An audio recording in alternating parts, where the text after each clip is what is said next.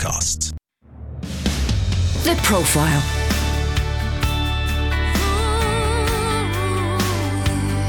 You're listening to Premier Christian Radio. Well, hello and welcome along to The Profile with me, Justin Brierley. This is the weekly show which brings you an interesting interview with a Christian in some walk of faith and life. I'm brought to you, as usual, in association with Premier Christianity magazine, where you can find more interviews with people from all walks of life. Uh, find your free sample copy at premierchristianity.com slash free sample. Well, today I'm talking to Brian Brodersen, who's the senior pastor of Calvary Chapel Costa Mesa in California, the church which launched the Calvary Chapel network of churches in the USA and across the world under the leadership of uh, Chuck Smith, who passed away in 2013. Well, Brian, who happens to be the son in law of Chuck, has been involved in church leadership and planting himself since soon after his conversion himself as a young surfer dude in 1983. Uh, that included planting and leading Calvary Chapel Westminster in London for several years and establishing Creation Fest, which is an outreach festival that takes place in the West Country and Scotland each summer. Brian's daily Bible teaching program, Back to Basics, is broadcast on stations around the world, including here on Premier Christian Radio. So, welcome along to the program, Brian. Uh, Great to be here, Justin. Uh, you'll be a familiar voice to many Premier Christian Radio listeners, but perhaps those on podcast may not be so familiar who are listening that way to the profile today. Um, yeah, you came to the UK not long after Premier Christian Radio had just got going, really, didn't you? Yeah, as a matter of fact, I think my first connection with uh, Premier was in, in 1995, and I think maybe just a year or two you guys had. Well, we, been- we started in '95, Was so that would have 95? been right when we began. Okay, yeah, so- yeah, I got it on the ground ground level. Um, yes, I did. You know, I, I came and there was this, um, you know, plan to come and, and do a church plant, and I had done radio in the U.S. for years, and uh, so a, a mutual friend was friends with. Uh, you would probably remember David Heron, Mm. and so got me in touch with David. We had a conversation. I told him I had a radio program, and the next thing I knew, we were uh, broadcasting you with you. Yeah, back Yes, in Dave- '95. David Heron was for, for a number of years the chairman of Ra- Premier Yeah. Christian Radio, and and so your program has been broadcasting more or less ever since then. Yeah. back to basics, Yeah. which is essentially your preaching kind of segmented into into a kind of radio format. Yeah, exactly. and and that's not just broadcast here in the UK either, is it? Right, It's- right. It's yeah, broadcast yeah, uh, various yeah. stations. Yeah, now of course with uh, the internet, it's worldwide, but we're on a, a number of stations throughout the U.S. as well. Um, I want to talk to you about Calvary Chapel, obviously, uh, about your role there, about the history. Uh, but let's start with your history uh, Yeah. first of all. Um, you haven't always been a Christian, so That's tell, right. tell us about growing up and what the environment was. Yeah, I grew up in the, the Southern California surf culture, which, um, if, if people don't know what that is, it's kind of a you know very hedonistic uh, type of a lifestyle, and it's all it was you know back in those days the the seventies, pretty much the seventies. Um, it was kind of you know sex, drugs, rock and roll, and of course surf was at the top of the list Yeah. actually. So yeah, so grew up in that kind of environment um, just living, you know, the party life and, and all of that. And, Did you have any kind of Christian influences growing uh, you up? know, I, I was raised uh, as a Roman Catholic, Right. But it was fairly early on that I jettisoned that, you know, and just decided who who needs that, you know. So, um, by the time I came around to having some kind of interest in the things of God, I was pretty far removed from any kind of a church experience. How had you got into the surfing lifestyle? the surfing lifestyle. You know, um, I, I think I was 12 or 13 years old, and surfing was just a cool thing, you know. So any, if you would see a, a, a, you know, maybe a movie with surfers in it or whatever, and of course they had all the cute girls, so you're like, man, I want to, I want to be one of those, you know. So I think at the ripe old age of, of 12, I, I got myself a surfboard and started surfing. You were like a beach boy. Uh, Yeah, ex- exactly. it- that was the kind of That was the it, yeah. vibe. That was it, yeah. And and did you envisage that as possibly even a career, as a kind of No, a- back a in those days, you know, now nowadays, of course, uh, professional surfing is huge all Mm. over the world. People make you know multi millions of dollars being professional surfers. We, we were soul surfers in those days. Yeah. It was actually before the era of professional surfing. Really, I mean, there were a handful of guys that did, you know, two sort of contests a year. One at Waimea Bay with thirty foot waves, and one at Pipeline with twenty five foot waves. That was that was about the extent of it. I mean, back would, then. would you have said you were pretty good? Well, Does it I want depend to be as, as to? modest as I can here. Yeah, yeah. Uh, people would say I was a good surfer. I wasn't a great surfer, Uh-huh. but I was a good surfer. Well, I- I'm barely able to stand up the few times I've tried it. So anyone who can do that is, is good in my book. But um, I mean, okay, so you were you were living this surfer lifestyle, Yeah. and uh, that went with it, as you say, kind of. It, you, you the lifestyle involved sex, drugs, and Yeah. rock and roll. Yeah. Um, so what what was someone involved in that lifestyle? How did they eventually bump Yeah. into Christ? Well, you know, at the, at the time, um, this whole Jesus people thing was kind of going on. It's sort of right around me, and and I did my best to avoid it. I didn't, you know, there were hippies, and I didn't really like hippies. I, I wasn't a hippie. I didn't want to be a hippie. I was a little mm-hmm. younger than most hippies mm-hmm. anyway, mm-hmm. so they they sort of freaked me out, and I thought somehow in my um, juvenile way of thinking back then, I, I just somehow thought that well, you know, to be a Jesus person, you got to be a hippie. and I, I kind of like the Jesus message, but I didn't like the hippie part of it. So Yeah. I, I did my best to stay away, you know. And back in those days, there was a, a big tent set up at Calvary Chapel, and everybody talked about the tent, and everybody and their brother tried to get me to go to the tent. And I thought, I am. I, I got a good Catholic church in town. If I want to go to church, that's where I'm going. I'm not going to a tent. so, so I did my best to, to stay away. I mean, this kind of introduces us to the whole phenomenon that was the Yeah. the, the Calvary Chapel uh, movement and and the the Jesus People movement of Yeah. the sixties and seventies, Right. and and at the epicenter of that was Chuck Smith Yeah. and this church that he had suddenly experienced this explosion of evangelism and conversion as all these kind of folks from the kind of 60s hippie era started to find Christ Yeah. basically Yeah. and kind of swapped the psychedelic drugs for the Holy Spirit Yeah. kind of Yeah. thing. Yeah. So, so you obviously kind of were vaguely aware of Yeah. this this situation. Obviously, since then you've learned a lot more, I imagine, about Yeah, about sure. how that all happened and why it happened. Yeah, yeah, and and now you know, with hindsight, I think everybody recognizes that that was um, a, a revival, Yeah. really. You know, an outpouring, an awakening, whatever you want to call it. it. It was really extraordinary because you know I, I grew up my whole life in Southern California, and like I said, you know, having a Roman Catholic background, moving away from that early on.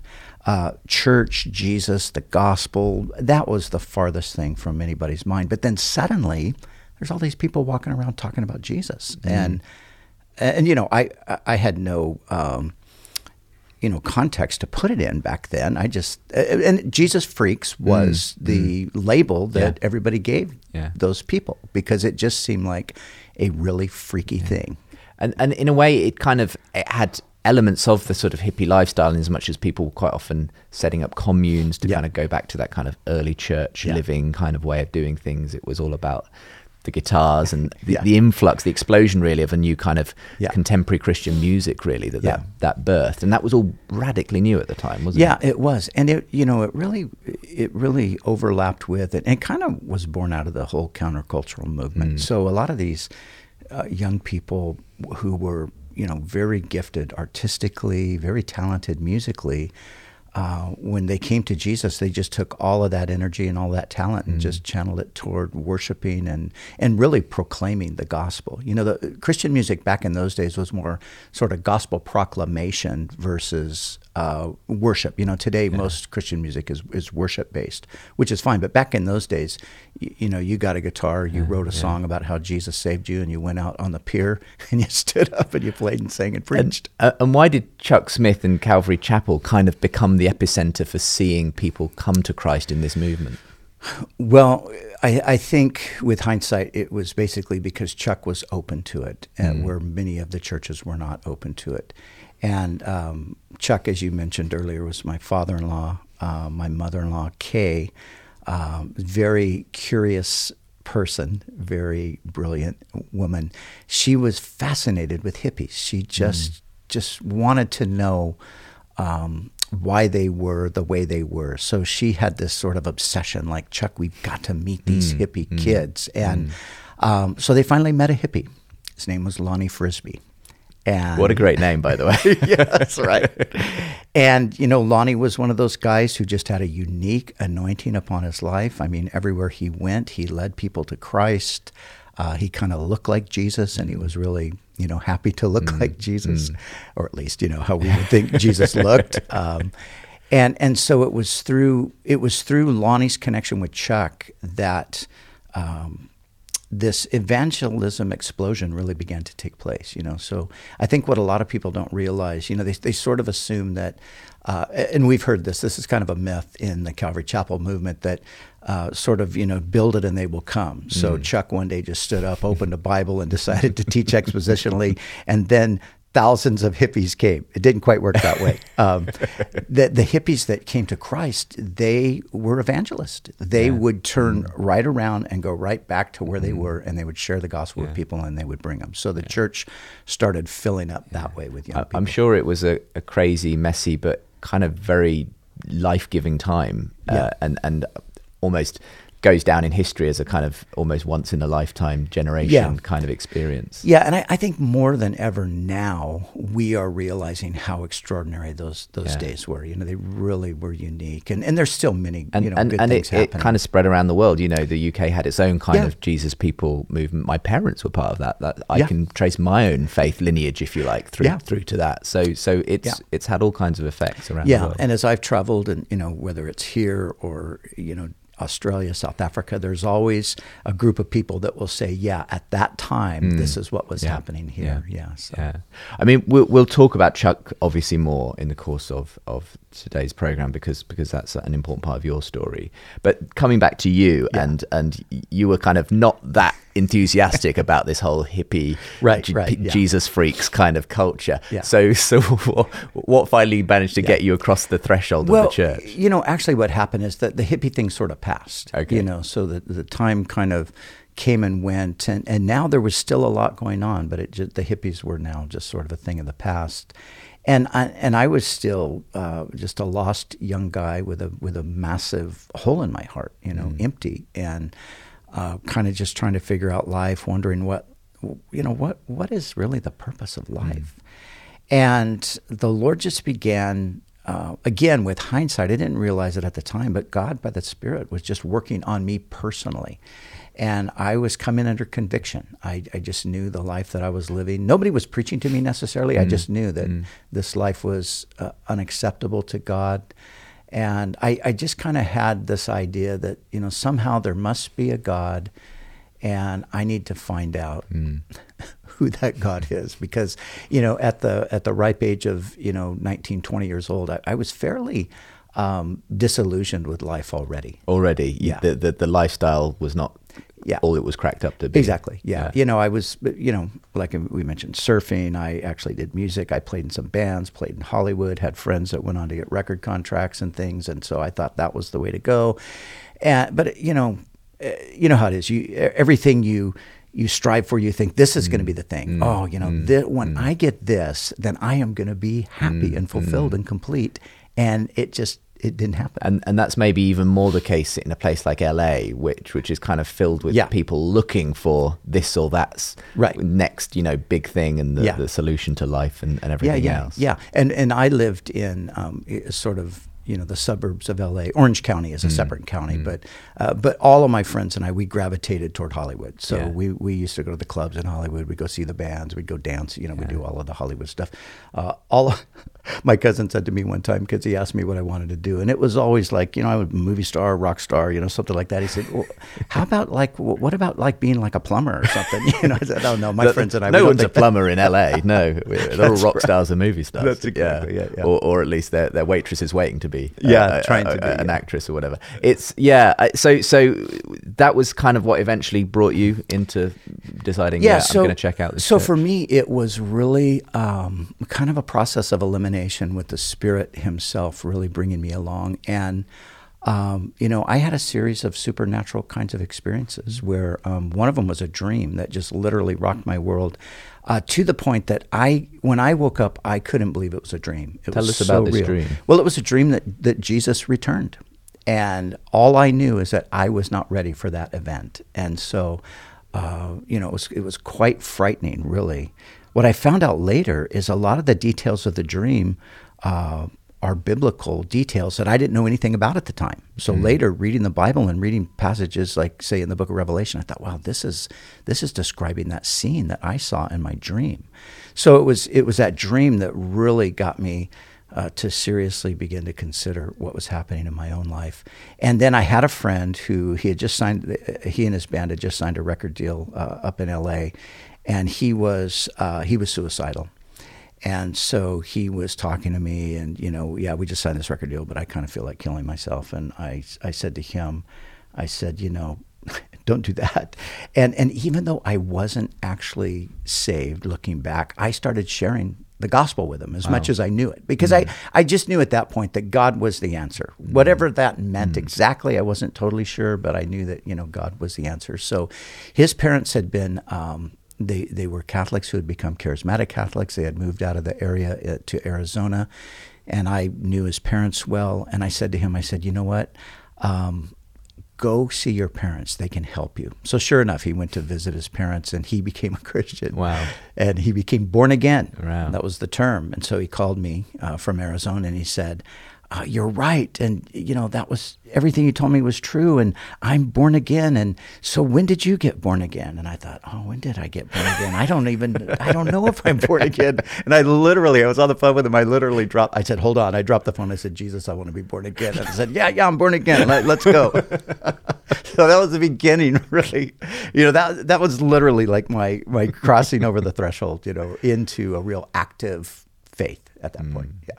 So you got involved with Calvary Chapel. I got I got involved with Calvary. Yeah, I had gone there actually a few times mm-hmm. previously mm. over the years. You know, it was a place with tons and tons of young people, mm. and quite frankly, lots of cute girls. So I thought, um, I'll go see if I can find a nice Christian girl over there. You know, that never really worked out because I wasn't a Christian, but uh, but but I just sort of knew intuitively um, once I did become a Christian, I, I knew that I needed to know the Bible, mm-hmm. and I knew that they taught the Bible at yeah. Calvary Chapel. So that was my draw there. That that has been a long time distinctive of Calvary yeah. Chapel, the kind of very expositional exactly. Bible teaching, yeah. which you might say, well, that's not the typical way a church attracts people by, yeah. you know, doing kind of in-depth Bible teaching. You know, you do the seeker-sensitive thing. You do yeah. the kind of, you know, this is how God can help you right. in your workplace life or something like that. But yeah that's kind of just been what Chuck felt drawn to do and what has continued to be the, the yeah. distinctive of yeah and, and you know ironically Chuck's greatest influence were all uh, you know British preachers from previous generations right. yeah. you know G Campbell Morgan was his mm. favorite Bible yeah. expositor yeah. of course he turned me on to Spurgeon and to Campbell Morgan and to Lloyd Jones and mm. you know all of those great British voices from the past so we, we sort of modeled our ministry after their preaching great fantastic so you you got involved, um, and it was really quite early on, I guess, that you met Cheryl uh, through. Yeah, fairly, fairly early on. Yeah. Um, so I just, you know, once I made that commitment, mm. I just jumped in with both feet. Mm. You know, so I, I started to go to church all the time.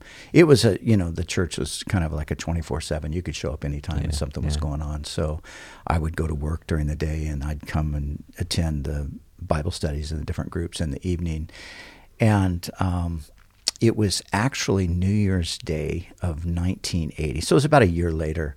Um, some friends of mine and I, we were just hanging around, nothing to do on New Year's Day. Everything kind of closes down early. And somebody said, Oh, I wish we had a Bible study we could go to. And somebody else said, Hey, I think I know where there's a Bible study happening tonight. Even though it's New Year's Day, they're probably still doing it. And sure enough, we went. It was in the home of uh, some young people. And uh, we went. There were a house full of you know young people, and it was great. And uh, lo and behold, there was this really pretty girl there. And I thought, oh my, I wonder who she is.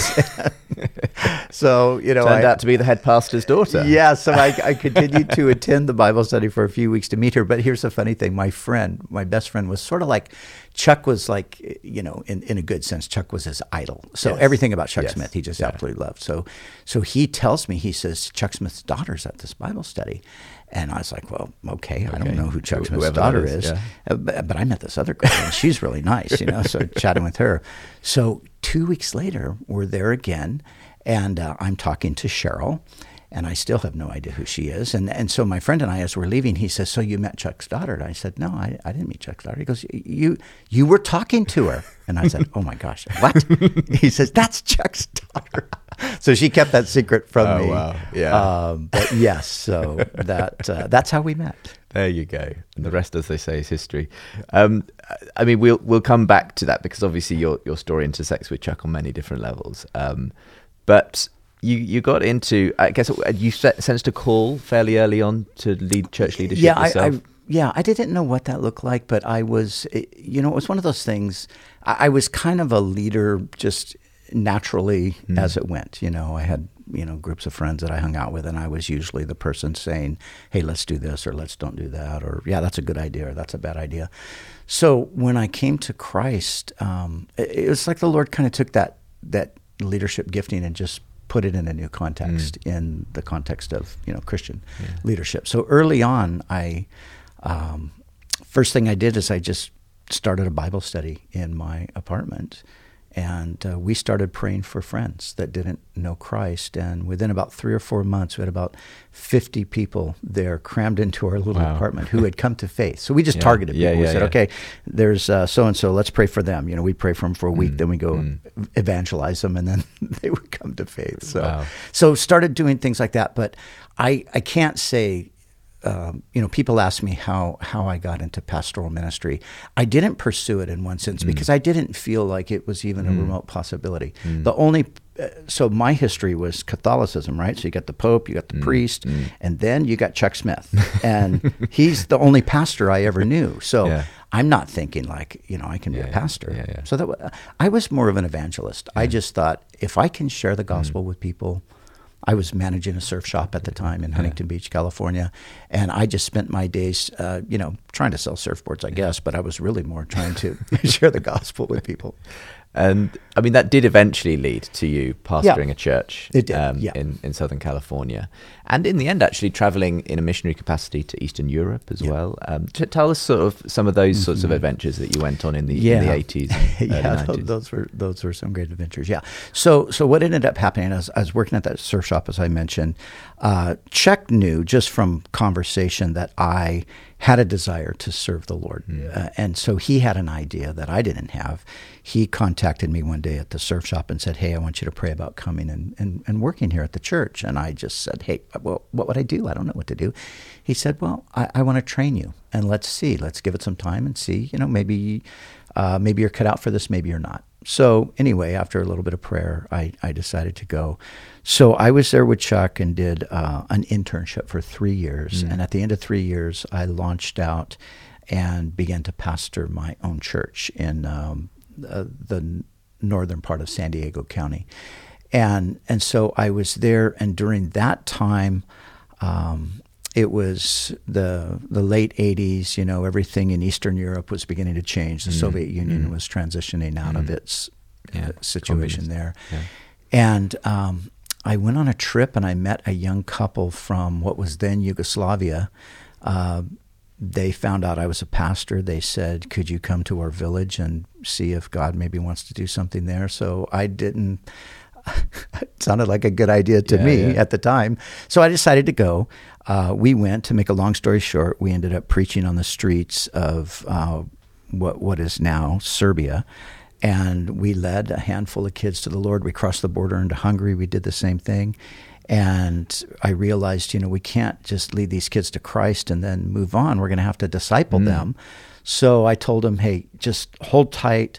I'm going to go back home and we're going to send somebody to help you. So we, we did two church plants unintentionally, simply because we led these kids to the Lord. Wow. We had to have yeah. something and, to, and, and to follow that, up. That is the way churches get planted sometimes. Yeah. It's just. Yeah. And so to fast forward, mm. um, earlier this year, I was in Budapest and and there after all these years we transitioned the Budapest church there's four, about 40 churches in Hungary mm. now we trans, transitioned the Budapest church to all Hungarian leadership. Wow. So it was an amazing yeah. journey you know with that. It's amazing the small seeds from which these yeah. things grow. Yeah. And and and that's been a story repeated in lots of parts of the world and across the USA obviously yeah. as as individuals have taken it you know have been felt led to begin a Calvary Chapel um, and so on. Um, and, and of course, um, what I want to come to is talking about your UK stint as well, yes. uh, and we'll do that in the next part of today's program because uh, you you you did spend a number of years here in yeah. London, and uh, were able to you continue to bless the UK with the Creation Fest as well. Yeah. so we'll talk about that, and we'll talk, of course, about the challenges as well of stepping into some yeah. very big shoes in in the form of Chuck, yes, Chuck Smith, um, and uh, uh, and and so I'm sure we'll will will be good to hear about that as well.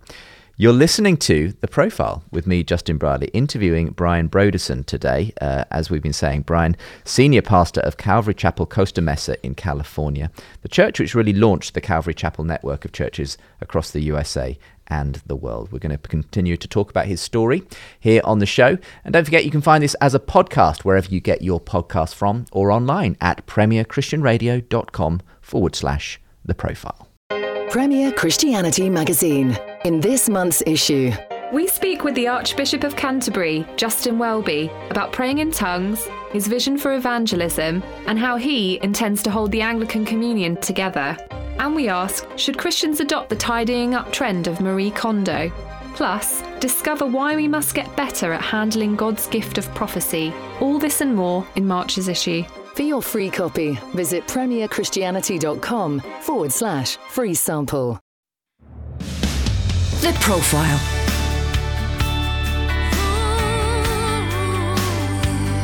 You're listening to Premier Christian Radio. Welcome back to the second part of today's programme. I'm Justin Brierley, and I'm joined on the profile today by Brian Brodersen, Senior Pastor of Calvary Chapel Costa Mesa in California. Uh, he's the son in law of Chuck Smith, who founded the Calvary Chapel Network, uh, passed away several years ago now, and uh, since then, uh, Brian has been leading the, the uh, Costa Mesa Church in California. Uh, we've heard about Brian's own conversion, about the history of Calvary Chapel and the Jesus People movement it was part of in the 60s 60s and 70s. And of course, Brian continues to broadcast a daily Bible teaching program back to basics. You can hear it here on Premier Christian Radio and in many other parts of the world and online. Um, we're going to be talking a little more about um, what it meant to step into the shoes of Chuck, obviously, such a big set of shoes to fill. Um, and some of the challenges that's involved, obviously, in, in the transition phase since then, Brian. But we kind of had got to the part in the story where you'd been in Europe, you'd yeah. lots of interesting things happening.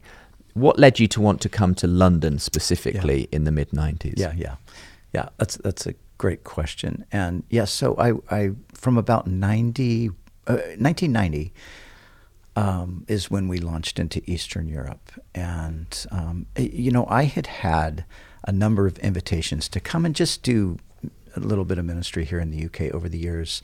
Um, good friend of mine, Malcolm Wild, uh, Alwyn Wall, maybe the, those names go back in uh, the archives of British.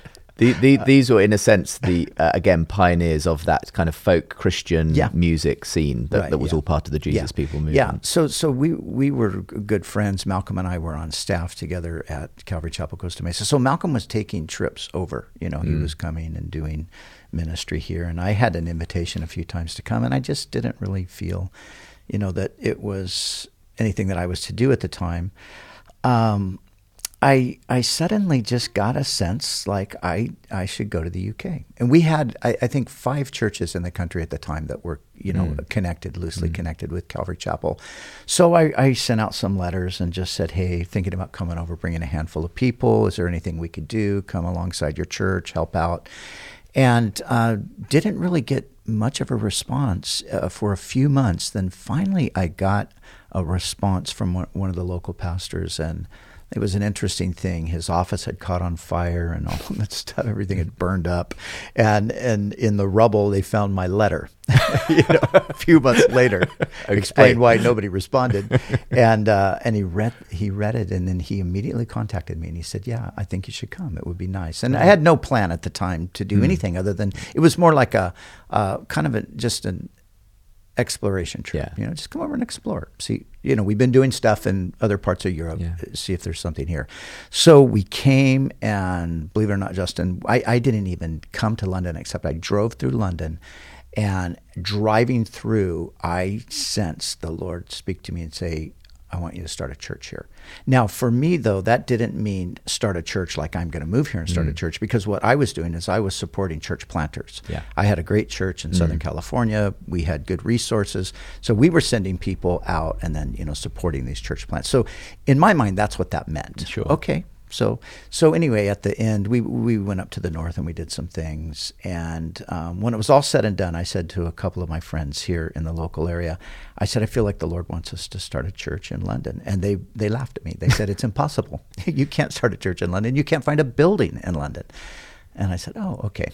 I didn't realize that. But anyway, this is what I believe uh, the Lord, you know, has spoken to me. So to make a long story short, through a series of of different things, we we were able to um, get a school. And we were able to uh, do an outreach. So we did a six week. I came over for six weeks and just did street ministry mm-hmm. and places like Leicester Square. Went into schools, Christian unions, and so forth. We did that and uh, and then just we we launched a little church plant, and at the time I was still pretty much um, looking for the person who was going to do this, mm. And at the same time God was beginning to stir my own heart, and uh, so it was while I was here in London, I was staying in uh, in South London at the time. I was staying at uh, Streatham Hill, and I woke up one morning about three or four in the morning, and I and I just had this sense that God was saying, "I I want you to come here," mm. and I was not really having that. You know, that wasn't part of the plan. It wasn't part of the, the plan. I said, "Lord, yeah. look, we got a great thing going back home." Yeah. And let's just find somebody else, but it, it just wouldn't go away, you mm-hmm. know. And I got up. I got up early that morning. I, I, w- I it was a, you know, I went downstairs. I was in the kitchen, and the next thing you know, my wife shows up there. My wife has has a real prophetic sort of a gift and so she comes down. She says, "What? What are you doing? Why are you awake?" And I said, "I, I just can't sleep." And, and she just blurts it out. She goes, "The Lord's calling us to move here, isn't He?" just like, well, I'm glad you said that because you know I was trying to figure out how I was going to tell you uh, that that was happening. So, but then you think, "Oh, we're just carried away with the moment." Mm. You know, we're just excited about what we see happening. Yeah. So let's go back home. And actually, she was going to go home, and I was going to stay for a few more weeks. And I said, you know, you'll go home and the excitement maybe it'll wear off. Mm-hmm. I'll get home and then we'll be back to normal. And uh, and yet when we got back, nothing changed. You know, we really had that. Still felt like the, the yeah, thing. just that yeah. that sense like we were supposed to do it. So we we just kind of put a fleece out and said, you know, we're going to apply for a visa, and if the Lord gets us a visa, mm. we'll take that as you know his, his, leading to go. But the funny thing was when we came back, our church, everybody, that everybody was talking. The Lord spoke to us. You're leaving. You're going. No, we're not leaving. We're not going anywhere. We're fine. We love it here. You know. Uh, but yes, in the end, the Lord was, was calling us. Right. Yeah. So it's 1996 that we moved over. What were some of the challenges in planting a church effectively from scratch? From scratch, yeah. In, in London, which is not exactly the easiest yeah. mission territory to begin yeah. a new thing. Yeah, I mean, it definitely had its challenges, and you know, when you're starting anything from scratch, I mean, you, mm. I mean, you. The first Sunday we had eight people. Yeah, and you know, and you, have come from a well with Calvary Chapel Costa Mesa, you're, you're getting like thousands every Sunday. yeah, it's, it's, quite a difference. Yeah, yeah. I came from a church at that time. My church was about three thousand adults. Right. So you know, and here I am with eight people. Yeah. and I'm like, okay, here we go. Here we go. You know, what are we doing? and it must have taken you back almost to those first Bible studies. It, it really did. Yeah. Yeah. And and there was something really sweet about it, you yeah. know, because I had over the years, you know, your church grows because we started originally with about 30 people where we were and grew to 3,000 over a 10, 12 year period. Uh, but then there was something that you missed. Yeah. You know, there was that intimacy yeah. and all that kind of just went away with the large church. So it was nice to, yeah. to get back and revisit that. Uh, one of the great blessings was uh, through Premier Radio, we were able to um, have office space literally right across the street from yeah. where we were mm. doing we were mm. doing the church in Westminster City School. And so that helped us out tremendously, right. you know, to be able because we had to mm. set up every mm. Sunday, yeah. tear down, yeah. take stuff up the lift, put, put, it in the office. Um, but you know, they were it was an adventure and it had its challenges. You know, so maybe the churches now say say let's just say pretty consistently 40 50 people mm. and you feel like you're you're getting traction you feel mm. like you're moving mm. forward and then you show up one sunday and there's like 20 people and you think okay what, what happened here we're we're going backward and it, you know it would be like that yeah, yeah. and so um, and then you know london is such a wonderful city but you know you live here you, after you live here for a while it's like okay who cares was there a kind of was it is part of that kind of coming to grips with the cultural differences that obviously exist between yeah. the West Coast, you know, yeah. sort of ambiance and vibe, and coming yeah. to London, which uh, although it's cosmopolitan, still Yeah. is essentially British and, and is, is rather different in that. Yeah, and and I definitely realize that we are, you know, two people separated by a common language. you know, I did come to realize that fairly soon. But you know, Justin, for me, I never really had that really hard uh, adjustment uh, because I just felt like I just kind of fit in Mm. really well, and sometimes maybe too well. It's like, okay, maybe I need to be a little more out of the box here. so we could. Yeah. as a matter of fact, at one time uh, we were planting a church in, in the West Country, and I was talking to a friend, and I brought a friend over, and he was going to be the guy. And my friend looked at me and he said, "This guy's way too American. You can't send him here." He said, "We need somebody like you." I said, "No, somebody like me. We're all going to go to sleep here in Devon. We need somebody that's going to wake this place up."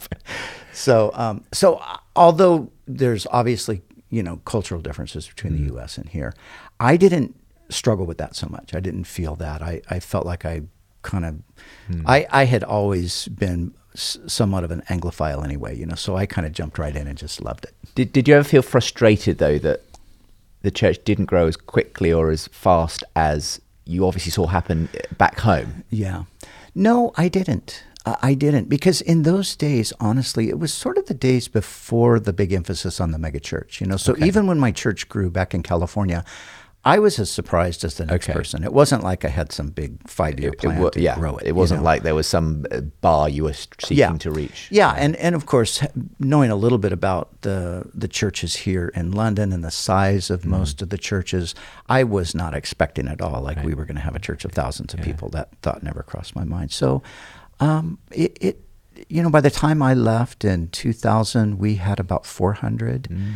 And you know, I felt that that was a, a pretty good. Um, you know, for the four years we were Well, there. uh, it was, uh, uh, by most standards, that would be seen as ex- extraordinarily successful Yeah. here in the UK, and, and obviously it's often dependent on your point of view, if you Yeah, like, as, as right, to what's, yeah. Yeah, uh, so- and, and it continues strong today. The Yeah, yeah. Calvary Chapel, Church Westminster, goes, yeah. yeah.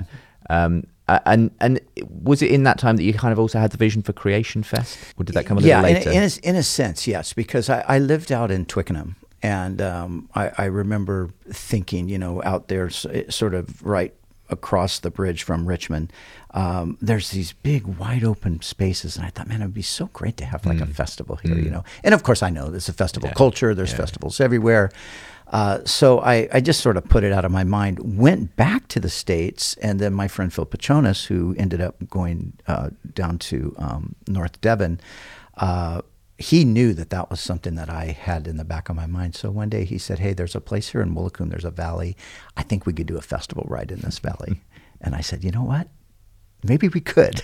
so we just we just went for it, and and we did a one day event, and that was in 2002 and uh, you know Phil had connections in the you know Christian music world and stuff, so we were able to compile a pretty good group of bands to come through. We just did an evangelistic outreach, much like the outreach I just did this past weekend in Dundee. Right. Yeah. Fantastic. And and and that has gone from strength to strength. Uh, Yeah. I, I was able to speak back in 2017 there, and it was great to see Yeah. all the different people who turned up for it, and Yeah. the music, and all the speakers, and so on. Yeah. And it's I guess it's kind of a, a festival. Kind of gives you an opportunity to reach people who might not normally come over a church. Uh, who who it gives you a different kind of atmosphere in which to, to so what have you seen as a fruit if you like because Yeah. this has still primarily been supported and resourced by Yeah. the the American Calvary Chapel, although Yeah. obviously a lot of people from the UK involved in making it happen. Yeah, yeah. Uh, what's what's been the, the vision for, for, for Creation Fest in that sense? Yeah. Yeah, you know, it's a free festival and, and that's intentional. Yeah. And it's intentional because we want people to be able to come who, uh, you know, don't know Christ, don't know anything necessarily about the Christian faith, and who are not going to pay any amount of money to go to a Christian event. So it's like, okay, it's free. So that's one hurdle that, and we have found that lots of non Christians, either, you know, a family member will come because it's free, or somebody might just be driving by the showground and see, uh, you know, free music festival and come in and actually hear the gospel and receive Christ. So, so you know, we we present it as a music festival, Bible week, but you know, we have a strong evangelistic emphasis. So we are we're looking to lead people to Christ And the I'm other, sure it's been exciting to see some stories of people who have become amazing Christians. Amazing stories. Yeah, amazing stories. And a lot of times, you know, it's it's like atheist, You know, the Yeah, people yeah. that are pretty hardcore and sort of antichrist, and then they come and they experience something that they did not expect at all. It's like, Mm. wait, no, this doesn't. It's, it's not what. Yeah, it goes against their expectations. Yeah, exactly. Yeah.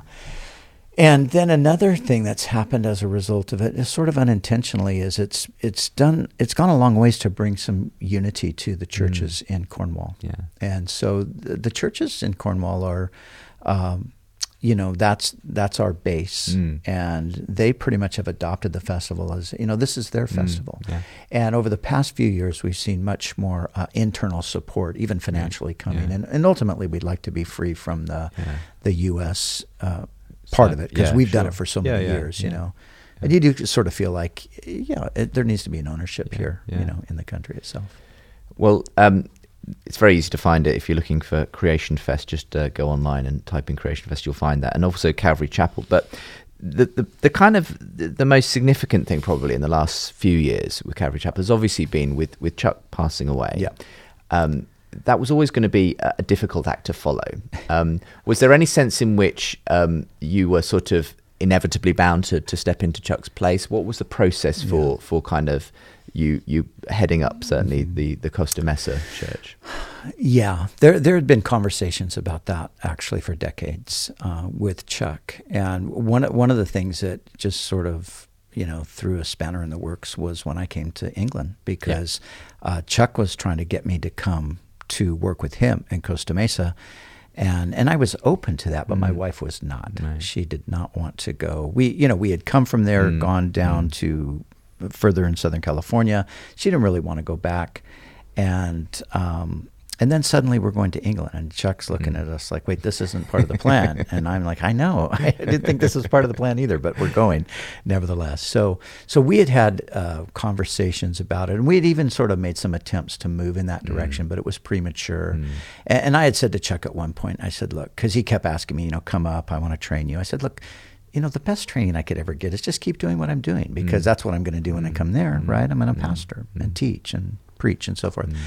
So we came to that understanding. And then what happened, you know, I was here uh, from 96 to 2000, and Chuck, um, even during the, the four years I was here, he would occasionally contact me and say, you know, you need to come back. And I, I could sense that most of the time it was because I had taken his daughter and his four grandkids hostage to to London. Very inconvenient place to take to take your extended Yes. family. Yeah. So you know, I, I could sense that Yeah, it was yeah, more. It was more driven by that, and I just thought, you know, I can't. Yeah. I can't do that. Hmm. Uh, but there did finally come a point where I actually felt, it, you know, and I'll, t- I'll tell you real quickly. I hmm. was, you know, here in London doing everything I was doing with the church, you know, having a bigger vision than just what I was doing with the church here in Westminster, and and I and I really sense the Lord say to me. Um, the the way to fulfill the vision you have is to go back uh, because the resources are there that you don't have here. And and so I really sensed at that Yeah. point. and then and then I sensed that Chuck genuinely did need help. Yeah. It was no Yeah. longer just. I want the family back. It was like he needed help. Yeah. So in 2000, uh, I went back, and we we had the plan uh, to do a two to three year transition. He was going to you know retire, Mm. Whatever that would look like, go speak at churches, Mm. teach at Bible college, and so forth. But that stretched out to 13 years. Never Which- quite happened. Which had its its challenges, Sure. you know, for sure. And then and then of course, uh, you know, Chuck uh, contracted uh, lung cancer and passed away in uh, actually um, October 3rd, uh, 2013. Yeah. Yeah. And in a sense, obviously, once the, the grieving and the, the celebrating of his life had been done, Yeah. it left the question, you know, what were you going to be? Um, Chuck Mark II? Yeah. But no one can be Chuck. No. Chuck was an individ, uh, Yeah. unique, Yeah. and kind of what he established was unique. Yeah. And so that always kind of leaves a Sure. a big issue for, Yeah. for someone who's then stepping in to something a work established by someone else, yeah, doesn't yeah. it? Yeah. I'm sure that was quite challenging. Yeah, yeah, and I'd read enough uh, history, church history, to know that these things generally don't go that well. Yeah. you know, because Chuck was he was like a legend in his own Yeah, lifetime. yeah. You know, I mean, he he'll go down in history like a Charles Spurgeon or someone like that. And when you when you look at the guy that immediately followed Spurgeon or the guy that immediately followed Lloyd Jones, most people don't even. You're know like, who they were. who's that? exactly. Yeah. So you know, I think the advantage I had, uh, Justin, is that I. I was confident that God was calling me to do it, not that Chuck was calling me to do it. And as a matter of fact, I was very confident that Chuck would not make me the pastor of the church, and he did not. Um, I was confident that the Lord would. So when he passed away, uh, he left no instruction like, "Okay, make Brian the pastor of the church." It was it was the decision of the church board, and so they decided.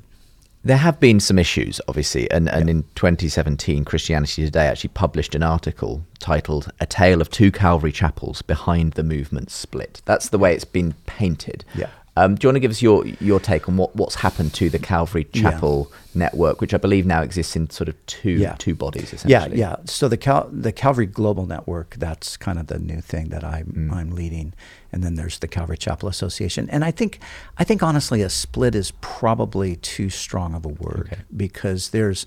Uh, there, there are um, plenty of churches who are connected to both bodies. Okay. And my intention is to just say, that's fine. You know, I'm not asking anybody to exclusively follow me. Uh, You know, for me, it was really more of, um, I think, just vision and, and, and looking at the future, where I felt like the group of guys that I was connected with, uh, you know, personally, I felt that they were sort of stuck in the past and wanting to and that's always kinda- the danger when you've you've had something like Calvary Yes. Chapel, where, where which has seen such amazing things Yeah. happen in the past. You can Yeah. sometimes end up looking back to the past. We've got to Yeah. keep doing it the way we did it then. We've got to perpetuate what we've had. And, and of course, you know, uh, the, this group of guys, they have their interpretation of Chuck and who he was and what he wanted to do. And I have my interpretation of Chuck. Uh, I think I, I was a little closer to him Yeah. than all of them.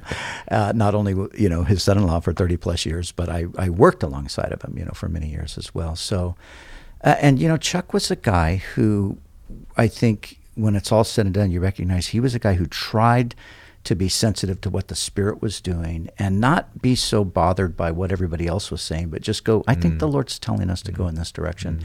And, and honestly, that you know, that's what I want want to do. When I left uh, the U.S. and came to the UK, that was huge because in the Calvary Chapel family of churches, the way it always went was you started your church, you established it, and basically you stayed there the rest of your life. Yeah. So all of a sudden, I'm kind of breaking the mold by going, "Oh, hey, adios." you know, Mm. Yeah, I'm, I'm yeah, leaving. yeah. They're saying, "Wait, you can't do that." Mm. Okay, well, I feel like so. It seems like it's been that type of thing where the Lord is calling me to sort of step out of the boat, so to speak. You know, I want to do something Mm. fresh. So I. I you know, Cal- Calvary Chapel, the the that one version of it, to me, its destiny is a denomination. Now, denominations aren't bad, but I just think that at this time in history, why start another denomination where you have to just constantly be worried about your brand and you have to protect your brand and all of that? Uh, as you know from us doing stuff together, even at Creation Fest, we work with all different kinds of mm-hmm. church groups and Christians, and and that's kind of the vision that God's given me.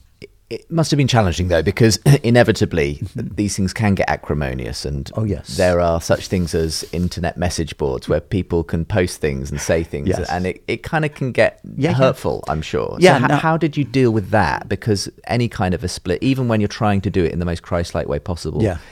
Inevitably people say things and do things. Yeah, they do, and and there has been so much uh, misinformation out there. You know, I mean, all, all the time. I, I had one person. I think he summed it up best. He looked at me one day, and he said, "You know, I've never met you, but uh, what I've concluded from everything I've read is that you are either the devil himself or you're a really godly guy." And I said, "Well, I hope it's the latter that you have concluded." So yeah, there, there's been some acrimony uh, out there for sure. And again, I think for me, it just goes back to the conviction that I have that you know this is what God's called me to do. So, so I have tried to just, um, yeah, I, I think I've tried to be a peacemaker, and I've tried to just say, okay, look, I get it. I understand that you guys don't really like what I'm doing, but I'm just this is what I think the Lord wants me to do. So I'm going to move forward. And the stuff that's out there on the internet, uh, 99.9% of it isn't true. So I just, I don't let it bother me. Well, that, that, it's it's good that you can have the kind of broad shoulders that, that allow that to happen. I mean, in terms of you taking forward Calvary Chapel Yeah. in, in the way that you have now kind of organized uh, the, the, the global network, um, what, what are your hopes? What, what are you trying to do that's different from perhaps what has been the past story of Calvary? Mm-hmm. Yeah. Well, the, the you know a net. I like the idea of a network. Mm. So the association is a much tighter, Mm-hmm. um, much narrower kind of a connection, and I, I, I want to have a bit of a broader connection. So, the the the global network is is basically two things. For Calvary Chapel guys, it is uh, doctrinally Calvary Chapel, mm-hmm. so they feel comfortable. Mm. For non Calvary Chapel guys, it's it's basically broadly evangelical mm-hmm. doctrinally, so they can feel comfortable without feeling any pressure to become Calvary Chapel. Mm. So if you're pastoring, uh, you know, a Baptist church somewhere, but you like the vision, then come on board and be mm-hmm. part of the mm-hmm. network. You know, if you're pastoring an Anglican mm-hmm. church or or whatever the case, if you like the vision, you can be part of it. Nobody's going to ask you to put up a Calvary Chapel sign or to change your name or do anything like that. So, so I feel like it's just in keeping with the the broader vision that God's given me for an evangelical kind of an ecumenical thing. Now, some people see that as a bad thing. Yeah. Evangelical ecumenical Hmm. type of a thing. I see it as a good thing. I think in these days we need to rally around the essentials of the faith and stop squabbling over non-essential things. And in your local incarnation now, back in Costa Mesa, um, how do you kind of do in today's world what Chuck was doing back in the 60s and mm-hmm. 70s of- uh, of reaching people where they are? Yeah. I- In what what what are some of the things you're trying to put in place to kind of Mm-hmm. see that vision realized for today? Well, you know, we have a we have a strong emphasis on evangelism still, but we're also we, we just want people to understand that the doors are wide open. Yeah. Whoever you are, wherever you're coming from, mm. that's the way it's always been. Yeah. So, so you you're welcome. Mm-hmm. Come in, listen to what we're saying. Uh, we have a strong biblical standard, but we're going to give space for people to you know figure things out, and um, and you know I, I honestly, I'm I'm quite um, happy with Yeah. the way things are currently going. Yeah. Yeah. Do you still get a chance to get down on the beach and do a bit of surfing? You know, it's so bad. I I have I have gotten to the point where I've been surfing maybe once or twice a year, which is just terrible. It's absolutely terrible. So You do this- yourself an injury if you don't, you know, Yes. keep in shape with it, isn't yeah. it? So this, so this year before Creation Fest, I decided, okay, I'm going to jump out in the water, get a few because you know we go to Creation Fest and everybody surfs down there, and they're asking me about surfing, so I can't be a hypocrite. I got to say, yes, yes, I surfed last week. So I surfed a few times before the fest. I surfed a few times after it, and I'm and I'm trying to discipline myself to surf once a week. If I could just surf once a week, I would accomplish much. Wow. Um, thank you so much for the time today, Brian. you're welcome. Uh, uh, I, I know that from the bio that I saw online from you um, that your favourite verse, 2 Corinthians 12, 9 to 10. And he said to me, My grace is sufficient for you, for my strength is made perfect in weakness. Therefore, most gladly, I will rather boast in my infirmities, that the power of Christ may rest Mm-hmm. upon me. I suppose that's, in some ways, sums up a lot of what we've been talking about. That, that through It through it all, um, Yeah. Christ does his work through normal people, broken people very often. Yeah. No, nothing's necessarily easy, Right. but God works in the mess He does. Yeah. and will continue to do so. Yeah. It's great to be with you. Thank you. Thank you, Justin. uh, you've been listening to The Profile with me, Justin Brierley, interviewing Brian Brodersen from Calvary Chapel. And if you want more about them, do look them up online. Uh, and indeed, look up Creation Fest as well. Uh, certainly, if you're in the West Country or in that neck of the woods, uh, they do a fantastic festival every year. You can find out more about the profile uh, if you go online, look for our podcast, or go to premierchristianradio.com forward slash the profile. And don't forget to subscribe to Premier Christianity magazine for more interviews with Christians in all walks of life and faith. You can get a free sample copy of the latest edition at premierchristianity.com slash free sample. Uh, thanks for being with me on today's show. We'll be back with another guest next week. For now, it's time to hand over to hear some of the best bits from the past week here on Premier Christian Radio.